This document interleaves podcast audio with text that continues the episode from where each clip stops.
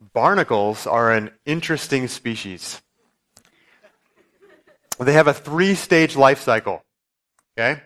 The first stage, they, the first two stages are larval stages, and the third stage is the adult stage. The first larval stage is called the nauplius stage. In this stage, the organism basically grows for about six months and, and moves into this, this second stage, which is only exists in for a few days to weeks. The second stage is called the cypris stage. In this stage, the barnacle is mobile in both of these first two stages. And when it gets to the second stage, its whole job in this stage is to find a place to attach itself, which it can then convert itself into an adult barnacle and spend the rest of its five to ten years of life living on a rock. Now, a barnacle on a rock uh, stays there, it cannot move and it basically just has to hope to be able to reproduce. So it's hopeful that there's other barnacles near it. It can't move to find other barnacles. Um, it's just stuck there. So we are kind of like barnacles. This barnacle has to make a choice in a five, you know, couple day to couple week period of time where it's going to spend the rest of its life planted on some rock. Just that short amount of time. And actually, if it, if it doesn't find a place that it likes and keeps moving around it, it uses up its energy stores. It doesn't feed in its second stage of life. So the longer it goes to find a place, the more kind of less, the less choosy the barnacle actually will be for the location to find. For us, we have to make choices. Some choices we see as, you know, very important, big things that, you know, change the trajectory of our life. Other choices seem very, you know, small and kind of daily. But our choices too affect our lives. You, know, you don't want to be placed on a rock that's just getting pummeled by the waves and, you know, there's no other barnacles around to, you know, um, well, connect with in a relational sense.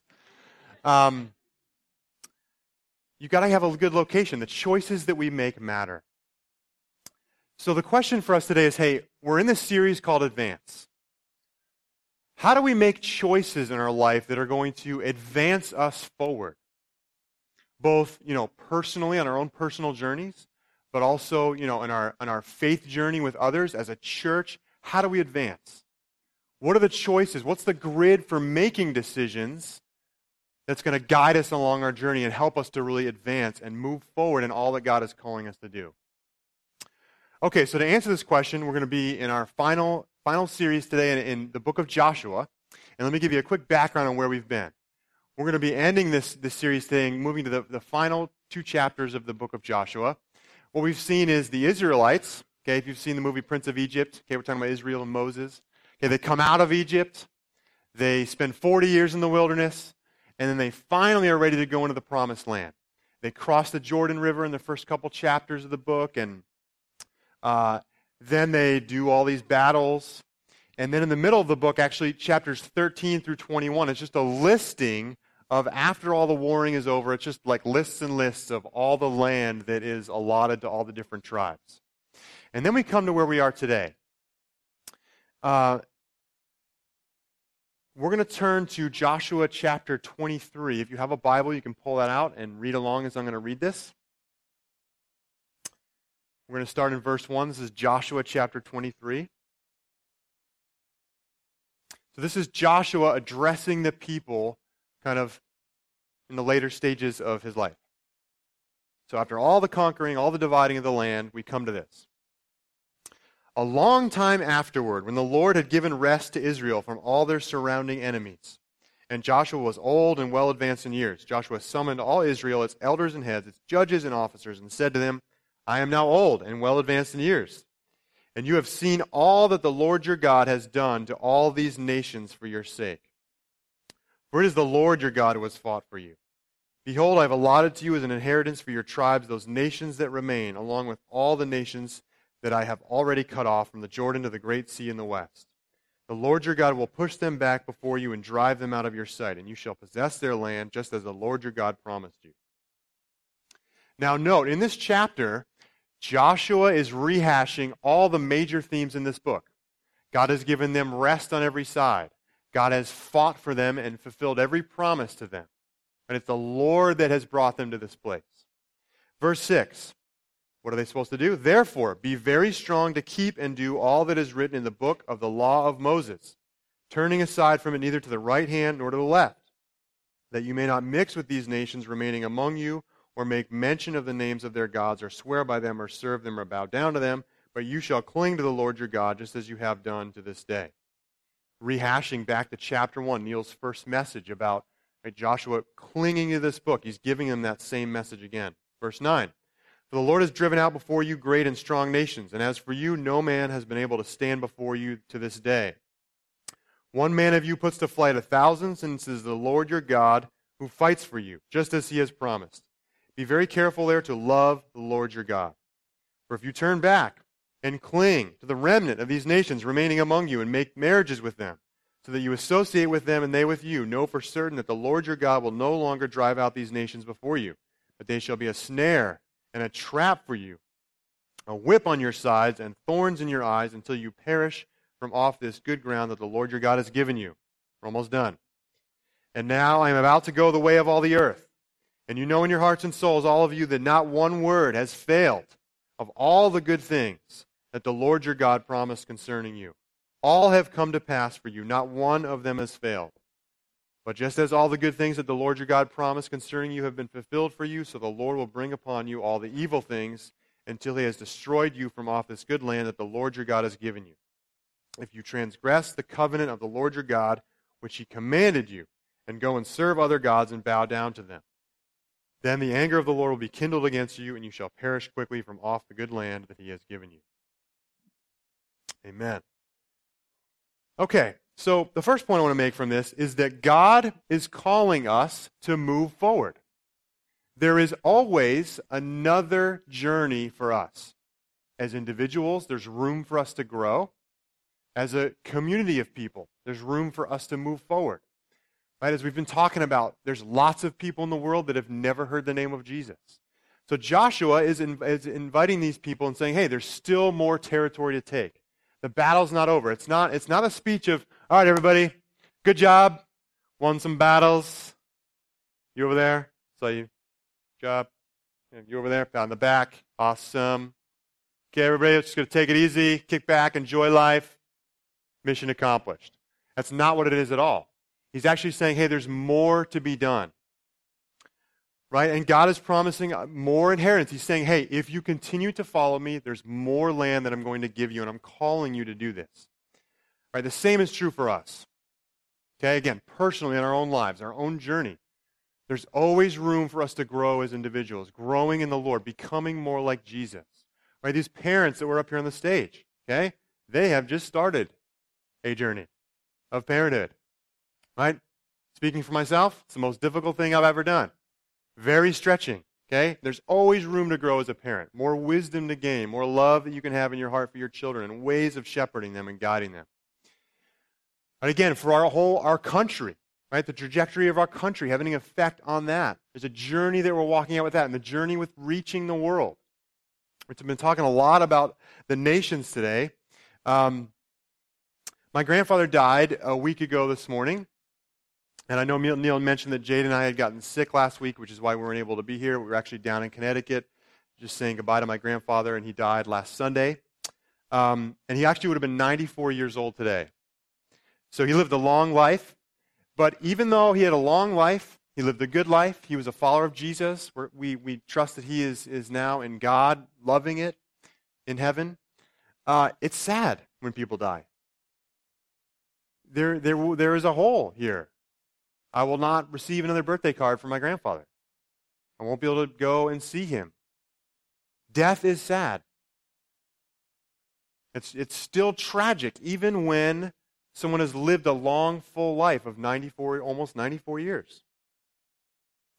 And I, I, I bring that up to make this point.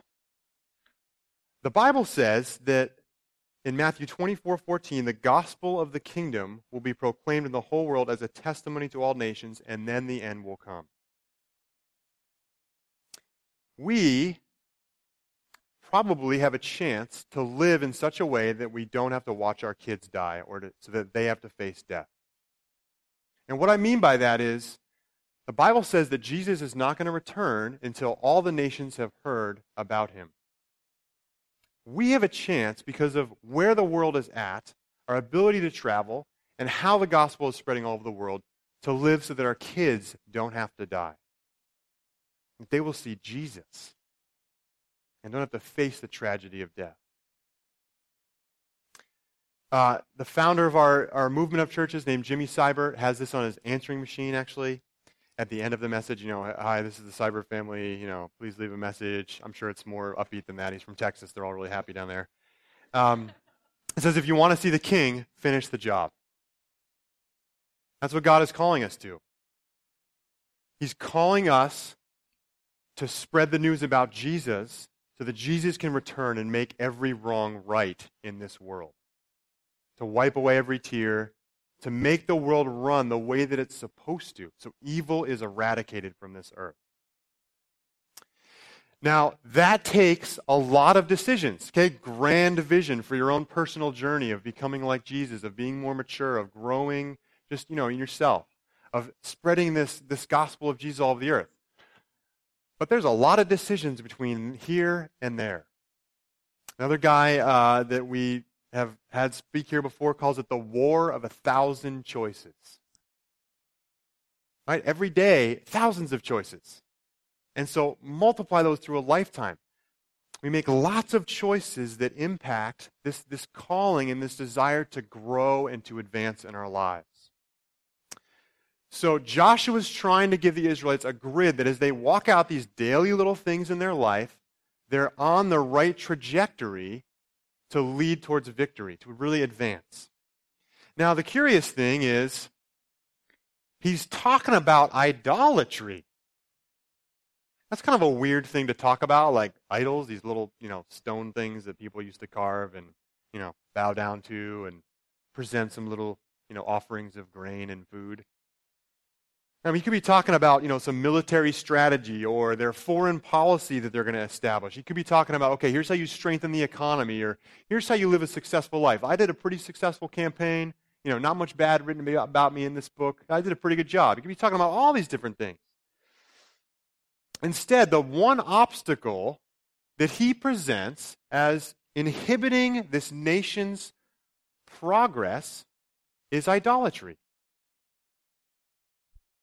You know, he, he basically guarantees them success apart from this one thing. He says in one of these verses, in verse 9 and 10, As for you, no man has been able to stand before you this day. You always win.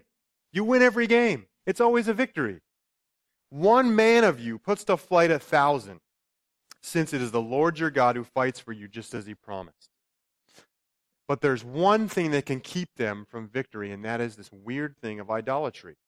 So, what in the world is that? I mean, come on, this was like 3,400 years ago or something like that. I mean, it's, that's a little hard for us to connect with. No one's has a little shrine in their house and they're, you know, bowing down to it and saying prayers. I, I mean, at least I've never seen one. I can't say that you don't have one, but it's possible. An idol, if we can connect that to the modern world for us, because it's actually still the same, it's anything that keeps us from a state of rest.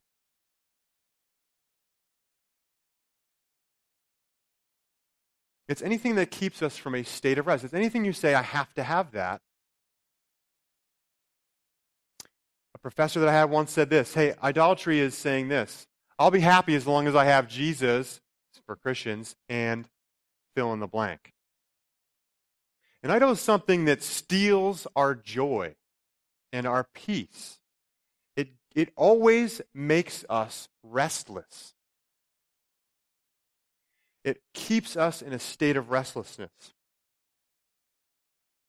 Anything that keeps us from feeling complete. And the reason is because it can never deliver.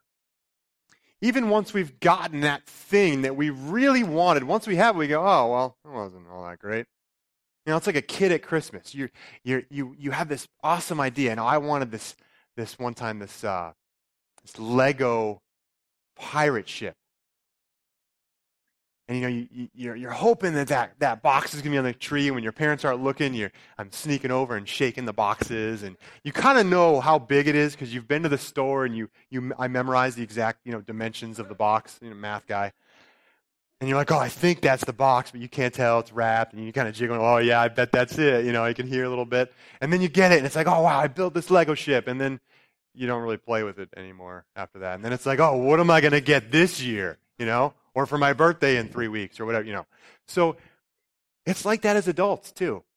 We don't really change all that much. We're always after something that's going to make us complete or give us a feeling of being at peace and rest. And these things that we run after in our lives, they never deliver. Because idols always keep us from a state of rest. When we're longing for something, we're always thinking about that thing. Man, I got to get this job. If I don't get this job, you know, I can't the bills. And oh man, I really hope that I get this promotion. It's always keeping us in the state of fret and never peace and rest.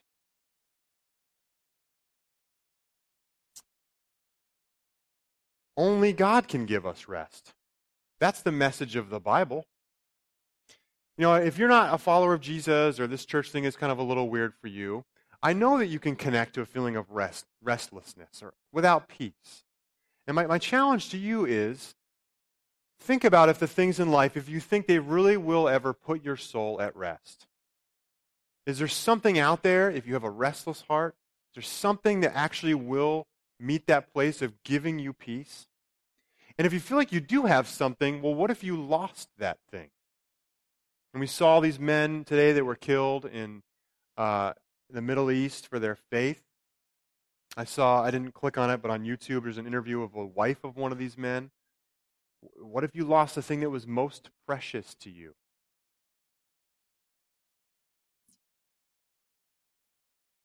St. Augustine said idolatry is worshiping anything that ought to be used or using anything that ought to be worshiped.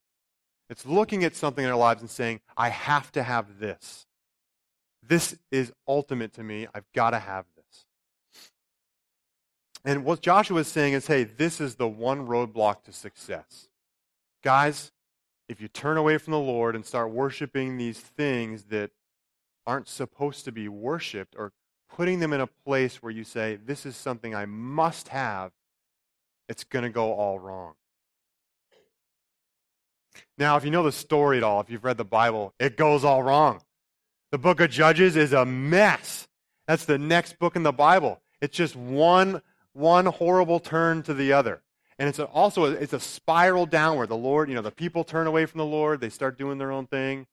And then God raises up a leader, delivers them. They repent. That leader dies. Spiral downward. And each successive leader feels like they, they, they themselves are even less good of a leader and more manipulative and have their own issues. So it goes wrong. Because the way to beat idolatry is to cling to God. That's the wordage that Joshua uses here in this passage, right? He says in verse 8, But you shall cling to the Lord your God just you have, as you have done to this day. You know, Neil mentioned last week there's passage in the Bible talk about clinging to idols. There's this interesting thing of clinging to something. Neil's big idea last week was clinging to an idol forfeits revival. And he walked us through and said, hey, here's some different things you can do. If you, if you recognize, you know what, I've been making, you know, a relationship all important to me. You know, if I was ever to lose this relationship, oh, life would be over. Well, according to the Bible, that's not true because God is the only one that can give you rest, not a relationship with someone else. And so Neil walked us through hey, you need to confess that to the Lord. You need to say, Lord, I'm sorry for doing that, for making that more important. And then He can change you. So it's a process that we need to go through of recognizing the different things in our lives that we are clinging to and saying, these are all important. I have to have these things. And confessing that to the Lord and asking Him to help us change. But that's the first step. The second step is we have to then cling to God because He is the only one that can satisfy us. You see, we're barnacles. We always have to cling to something. We can't live if we don't grasp onto something and have some kind of a foundation to hold on to. And so if we're not going to cling to God, we're going to cling to something else. So we can confess idols and recognize, hey, I've been making this, you know, too much of a priority and thinking about dwelling on this, Lord, I'm sorry.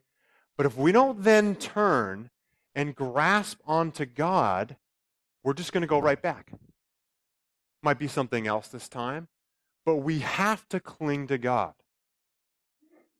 Now, this word in, in the Hebrew is the same word it uses in Genesis 2 when it says, a, a man will leave his father and mother and cling to his wife. That's the kind of clinging that the Lord is talking about. He's comparing that to the, to, you know, to the union of a husband and wife. It's a picture of how we're supposed to cling to the Lord. So, we are barnacles. We're always going to cling to something. The, the trick is, is to get stuck on God. So that we're always clinging just to Him.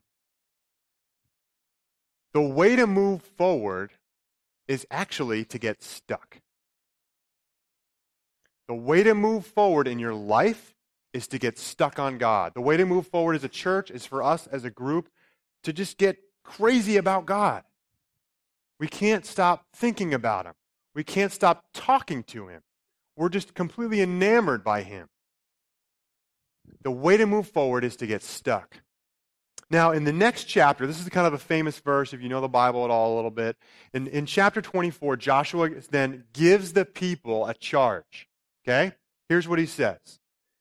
Verse 14, I'm going to jump down. The beginning is all kind of a rehashing of, of what God's done for the Israelites. Verse 14, chapter 24. Now, therefore, fear the Lord and serve him in sincerity and in faithfulness.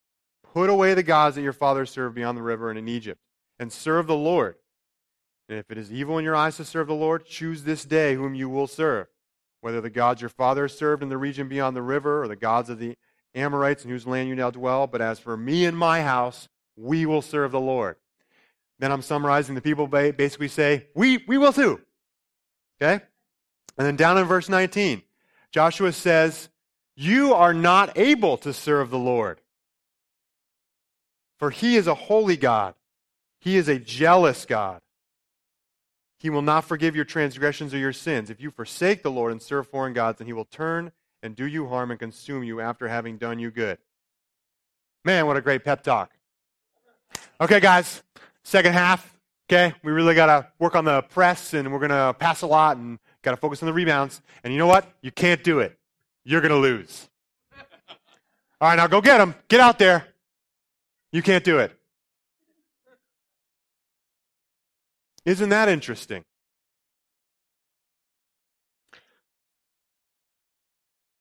But that's the truth is that we can't. We can't do it. A barnacle has got one shot and it's clinging to a rock. Can't change much if you're a barnacle, can you? That's a bummer. Enter Jesus. The sweetest name, isn't it? See, God knew we can't do it, and the Israelites couldn't do it. And all this bad stuff that Joshua's talking that's going to happen happens because they can't do it. And there's only one person that could, and his name is Jesus. Because he's God. He came to this earth and he lived a perfect life. And the reward for living a perfect life was to be crucified by the people that he came to love and serve. And the whole point was so that God, being a righteous God and hating wickedness and evil, he hates every wicked thing because it destroys what he created and loves. So that God could say, I'm going to punish evil and I'm going to punish myself. My own son, I'm going to take all the judgment on myself. So that everyone who just believes in me and repents and says, Lord, I need forgiveness, that I can forgive them.